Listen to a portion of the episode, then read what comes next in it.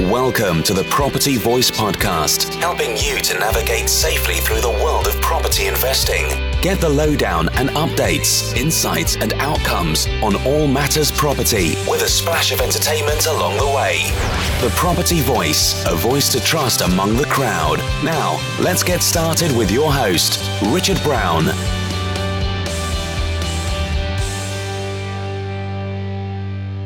Hello and welcome to another episode of the Property Voice podcast. My name is Richard Brown, and as always, it's a pleasure to have you join me again on the show today. So, did you miss the Property Voice podcast over the summer then? Well, I missed you, but at the same time, I took a well earned break and uh, shut down my weekly What Shall I Share on the Podcast dilemma for at least a few weeks as well. One of the things I was able to do this summer was explore a few podcasts uh, to listen to myself. I dived uh, into science, technology, and other future thinking themes, uh, along with a few personal development ones, and of course, one or two more directly related to my own podcast theme with property and finance. And in fact, two of these latter podcasts fused to inspire this episode today. The first is an old favourite that I'd slipped away from, and that's the Freakonomics guys uh, who looked at financial education and how surprisingly few people around the world understood some of the basics. And this was supported when a social scientist called Howard Pollack wrote a blog that went viral called The Index Card. And his nine original principles to financial management fitted onto a single 4 by 6 inch index card, hence the name. The second uh, podcast that inspired today's show uh, is called Money for the Rest of Us, which is uh, produced by David Stein, or Steen. I'm not quite sure how to pronounce his name actually. Uh, there's no specific ep- episode that I'm uh, pegging today's show against. It's more his general philosophy of simplifying financial education for everyday people that captured my attention. In the About Us section of his website, David describes his mission partially as follows. Money for the rest of us is for people like you and me who aren't relying on someone else to make sure we have enough to retire. We've taken control of our financial future. Now, I might change the mission to make sure we have enough to provide for our future for the purposes of my audience, as I don't simply focus on retirement. But I think it's a pretty good uh, assessment of the type of direction I, I'm trying to head in, that's for sure. That said, today I shall share some financial rules, principles, and tips that I now adopt, and to some extent wish I had adopted sooner in my own personal financial life, if I'm honest with you. Uh, you get to learn from some of my mistakes and hopefully also from my better judgment as time has passed too.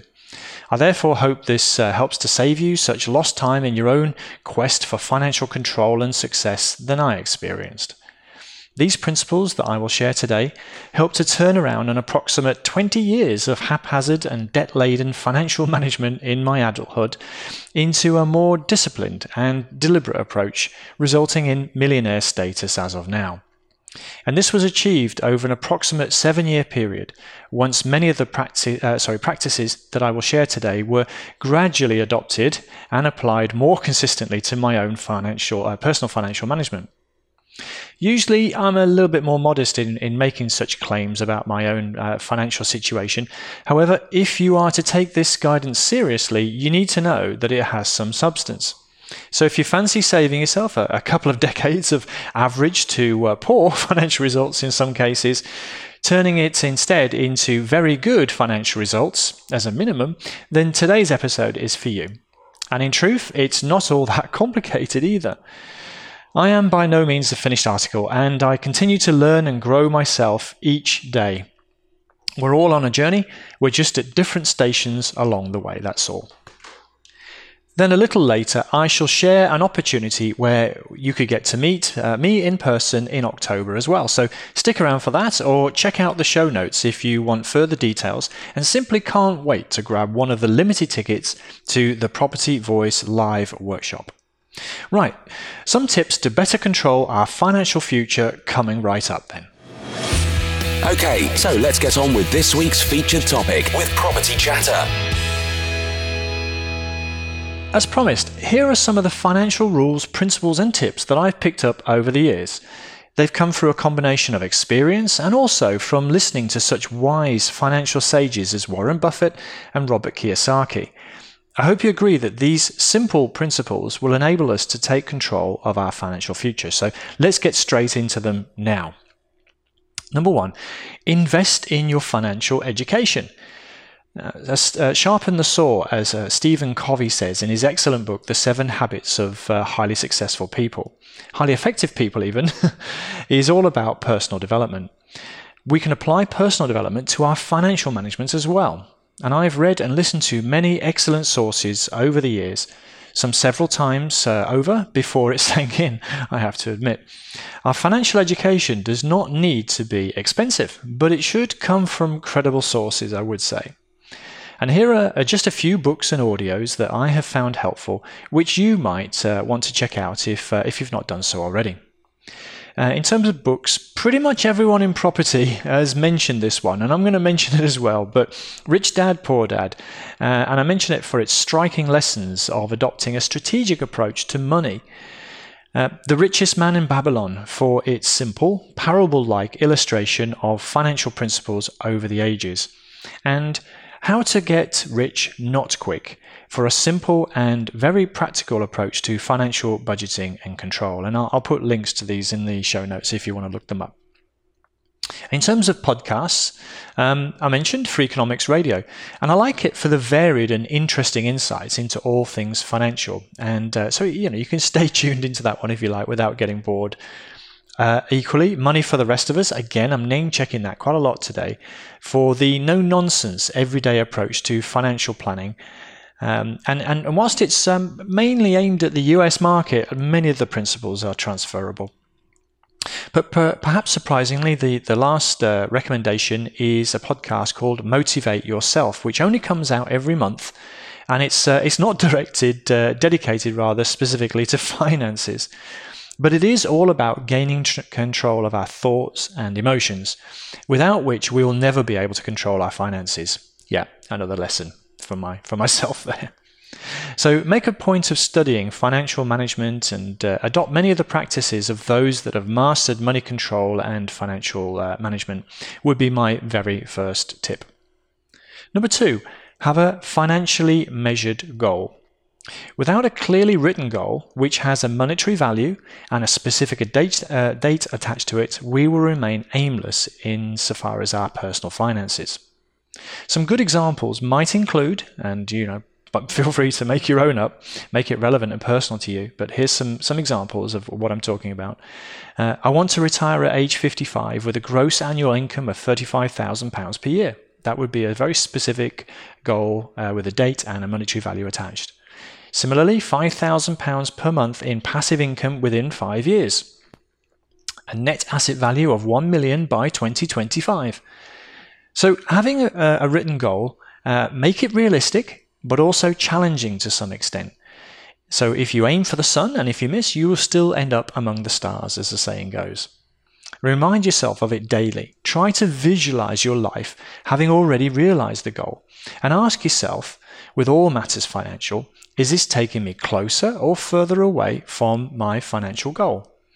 Finally, make the goal a plan by outlining what actions you will take to work towards achieving it. Remember that a goal without action is just a wish. Number three is have a budget and track your expenditure.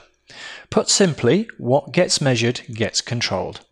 Unless we write down and track our income and outgoings, not forgetting the irregular or infrequent expenses such as holidays, birthday gifts, gifts, sorry, or the quarterly phone bill, we will not be able to control our finances effectively. My old, not so diligent self would often wonder how I managed to run out of month before the end of the money. Yes, I did say that correctly. Many times it was because I did not set a budget and then didn't track my expenditure against it, failing to make corrective changes when I inevitably broke my own spending rules along the way. It, now, it might take a few months, uh, monthly sit downs rather, before this is perfected, but uh, try and get into the discipline of tracking your income and expenditure each and every month. And, uh, and see where it's all going. And you'll be amazed at how many automated payments you find on your bank and credit card statement, or surprise yourself at how much you spend on coffees, takeaways, meals out, and leisure activities, along with the uh, other casual expenditure along the way. And as you do this exercise, you will be able to better choose when to spend this money and when to set it aside for your financial future instead of wondering what happened. Uh, the book, uh, How to Get Rich Not Quick, uh, will certainly help here. And there's a bunch of apps as well which you can use to track expenditure, which I won't go into, but they are out there. Number four, make money work for us as much as we work for it, if not more. It's often said that the poor work for money, but the rich make money work for them. It possibly sounds easy to think, well, if I had money, then I would make it work for me, that's for sure. But I don't, so I can't. However, a very large number of the world's billionaires today are self made. They did not inherit their wealth. They often started with little or nothing themselves. Just look at Buffett through investments, Gates through technology, and Jianlin through property who, are all self made billionaires in the Forbes World Top 20 list of billionaires. And they, they know how to make money work for them. But they all started with little or none of their own in the first place. That's the key point here. If all we do is start to set aside a little money for saving, investing, or to start a business, we will be starting to make uh, some of our money work for, for us instead of working for it. Getting money to work for us is based around owning assets and businesses that can give us leverage and or passive income and growth, as Rich Dad Poor Dad illustrates so well. Number 5. Understand how the financial principles of compound growth and leverage can work with you or against you. Compound growth is the eighth wonder of the world according to Einstein. And to illustrate the point, let's assume we could get a return of 10% a year on our money saved or pay interest on our credit card debts at this same level.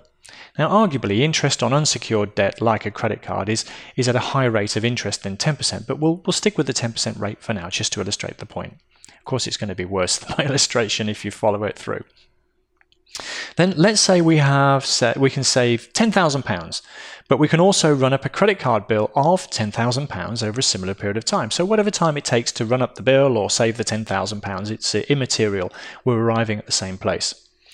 Now, if we were to spend the interest each year on our savings, on that £10,000 saved, but effectively leave the credit card balance unpaid every year, so that £10,000 just rolls uh, and it sort of you know remains at the 10,000 unpaid plus the interest, by the end of 10 years, the results will be as follows. Savings will still be at £10,000, as we spent all the interest earned along the way. Meanwhile, the credit card bill will have swollen to a staggering £25,937. One of these figures was compounded, where the interest gets added to interest, and one was not and obviously the biggest one is the one where the compounding uh, got added. And you can see clearly how compounding in this example works against us with the, the, high debt figure of 20, nearly £26,000 compared with the savings figure without compounding of just £10,000. Now you might be saying, but inflation will erode away some of the real terms value of that credit card balance, and you'd be right. But it would also erode the value of the savings as well. So the problem is going to get worse in real terms, in fact. Now imagine you could invest that £10,000 at a compound interest rate of 10% per annum. And you could leave the money invested along with the interest for 25 years. And meanwhile, avoid taking on that credit card debt at the same time. The savings will have grown to a whopping £108,347 over 25 years. And that 10% rate could be a combination of capital growth and income from a property investment which could easily reflect the performance over the last 20, 25 years sorry, in buy-to-let, that's for sure. As for leverage, well, the easiest way to illustrate that uh, right now is to imagine that you could borrow £30,000 on top of that £10,000 of savings. That £108,000 that we just talked about uh, just now would have turned into over £400,000 after 25 years if we left it compounding even after repaying the original £30,000 of borrowed funds. Now, that's a 40 fold or 4,000% increase on your original personal cash investment of the £10,000, as opposed to a still attractive 10.8 fold increase or 1,080% uh, increase without the leverage. So uh, this illustrates the point of leverage. It's like four four times the level of return by using leverage, if you like. Now, besides a pension with its tax and uh, employer, potentially employer contributions, this is effectively the only kind of leverage the rest of us can gain access to, uh, which is by using a buy to let mortgage and similar lending in property. Yes, you can guess I'm a fan of property quite, quite clearly. But most of you know this uh, to be true already, don't you? So, enough about compound growth and leverage, apart from this last thought. The longer you leave the funds invested without touching it and letting it compound, the bigger the smile on your face will be when you eventually do get to touch it.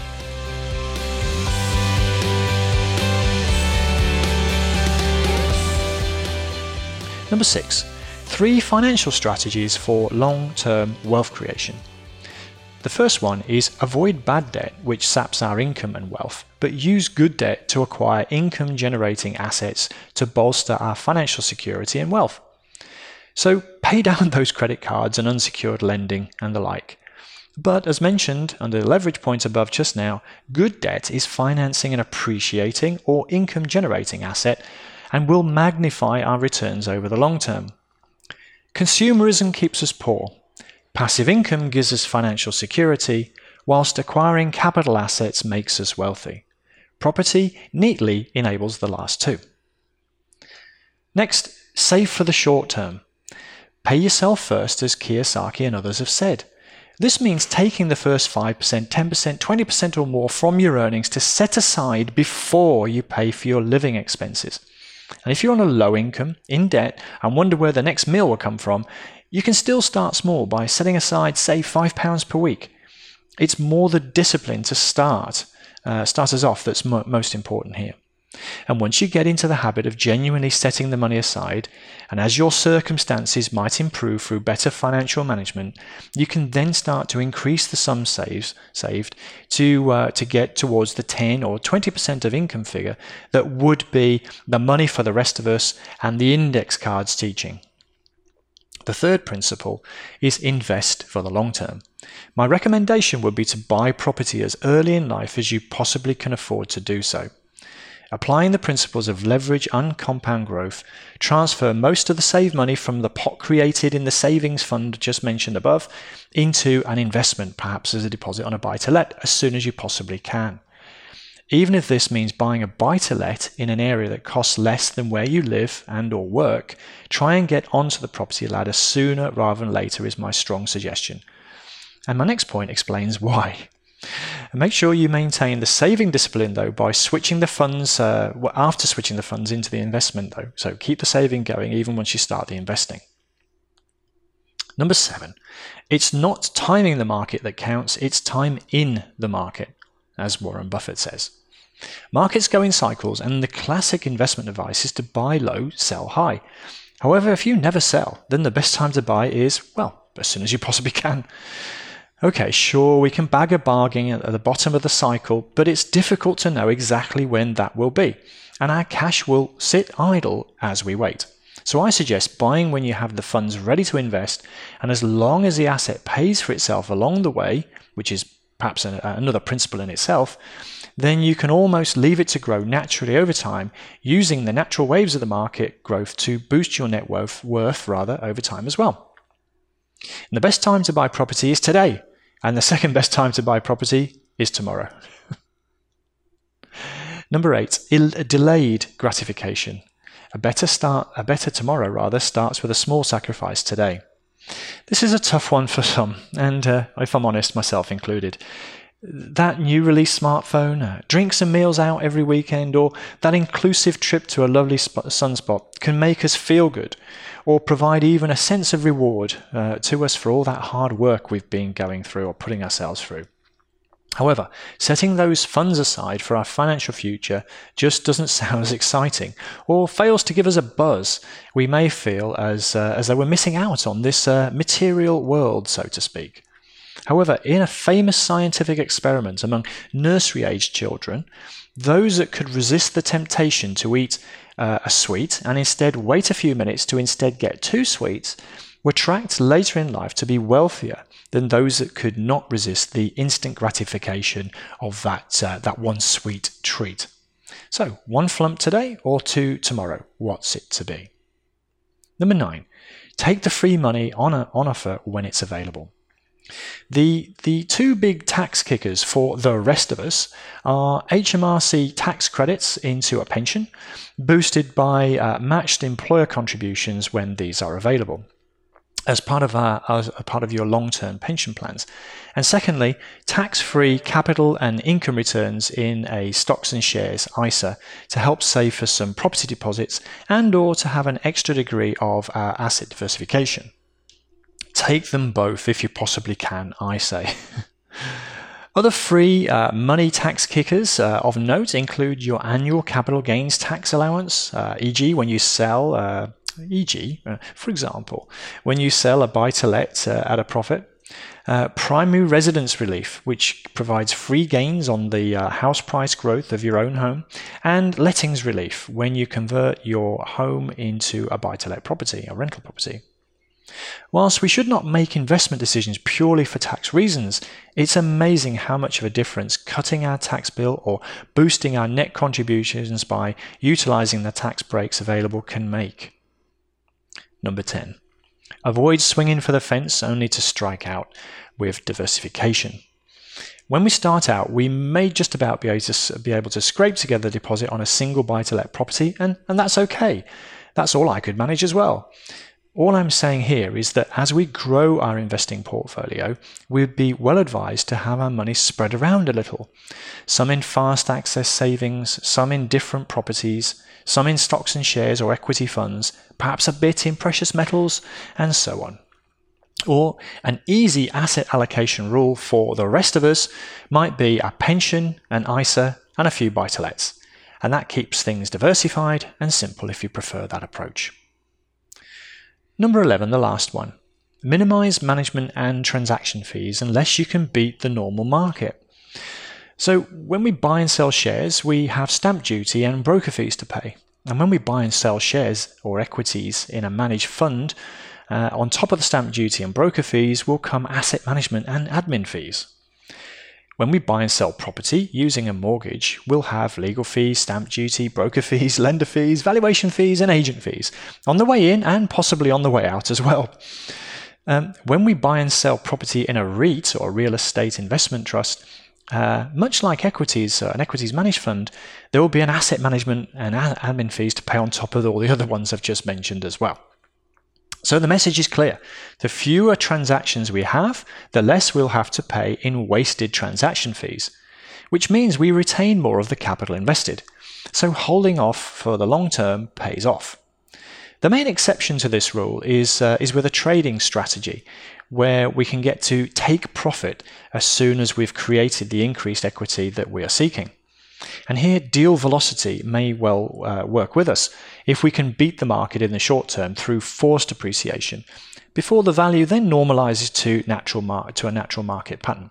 So, buy, force the appreciation, take profit, and then rinse and repeat for larger accelerated returns through a higher transaction rate or increased deal velocity. As we become more experienced, we may mix and match uh, these two approaches here, holding some assets for the long term whilst trading others along the way. The key differentiator with the latter is to achieve better than normal market growth, growth rather, whilst taking account of our transaction costs. So that's why I talk a lot about forcing the appreciation to get better than normal market growth. Well, there you go. Then these are my top tips for greater financial control and wealth creation. At this stage, I must say this is uh, by no means intended uh, as formal financial advice. It's merely my personal opinion uh, as an insight and no way reflects your specific situation, which we've not even discussed. So that's the, uh, the financial warning out of the way. Uh, but what about you? Do you have any financial principles that you use that I might have, be, I might have missed uh, in today's roundup? If so, drop me a line. I'd, uh, I'd, I'd be pleased to hear from you. Now, if you're wondering how you can possibly dovetail your financial and property goals into a practical action plan, then the Property Voice Live workshop is going to be of great interest to you. I'm hosting the very first Property Voice live event on Saturday, the 7th of October in London, and I'd love for you to join me there. It's designed for new, early stage, and turnaround property investors looking for practical insights and a step by step approach to their property investment plans and strategy from an experienced, trusted, and non guru advisor. Yes, that's me. During the workshop, we will collectively work on your personal plans and strategy, and some of you will have the opportunity to be coached live on the day, which can be observed by the others. So, still very useful insights, even if you're not going to be coached. Um, you'll be able to network both during the event and also in a relaxed happy hour afterwards if you choose to. Finally, there's an opportunity to support charity, so uh, another another good reason to perhaps uh, take part. Tickets are limited and they're available from the event, Eventbrite listing in the show notes, or just drop me an email, podcast at thepropertyvoice.net, and I'll share the, the link details with you, the event details with you. You can also email me if you want to talk about anything uh, from today's show or more generally in property investing. As usual, the show notes will be over at the website, thepropertyvoice.net. But for now, all I want to say is thank you very much for listening once again this week, and until next time on the Property Voice podcast, it's ciao ciao. Thank you for listening today. Now head over to thepropertyvoice.net for more inspirational content and get updates through our mailing list. Join us next time on the Property Voice podcast. And if you enjoyed the show, please don't forget to rate us on iTunes.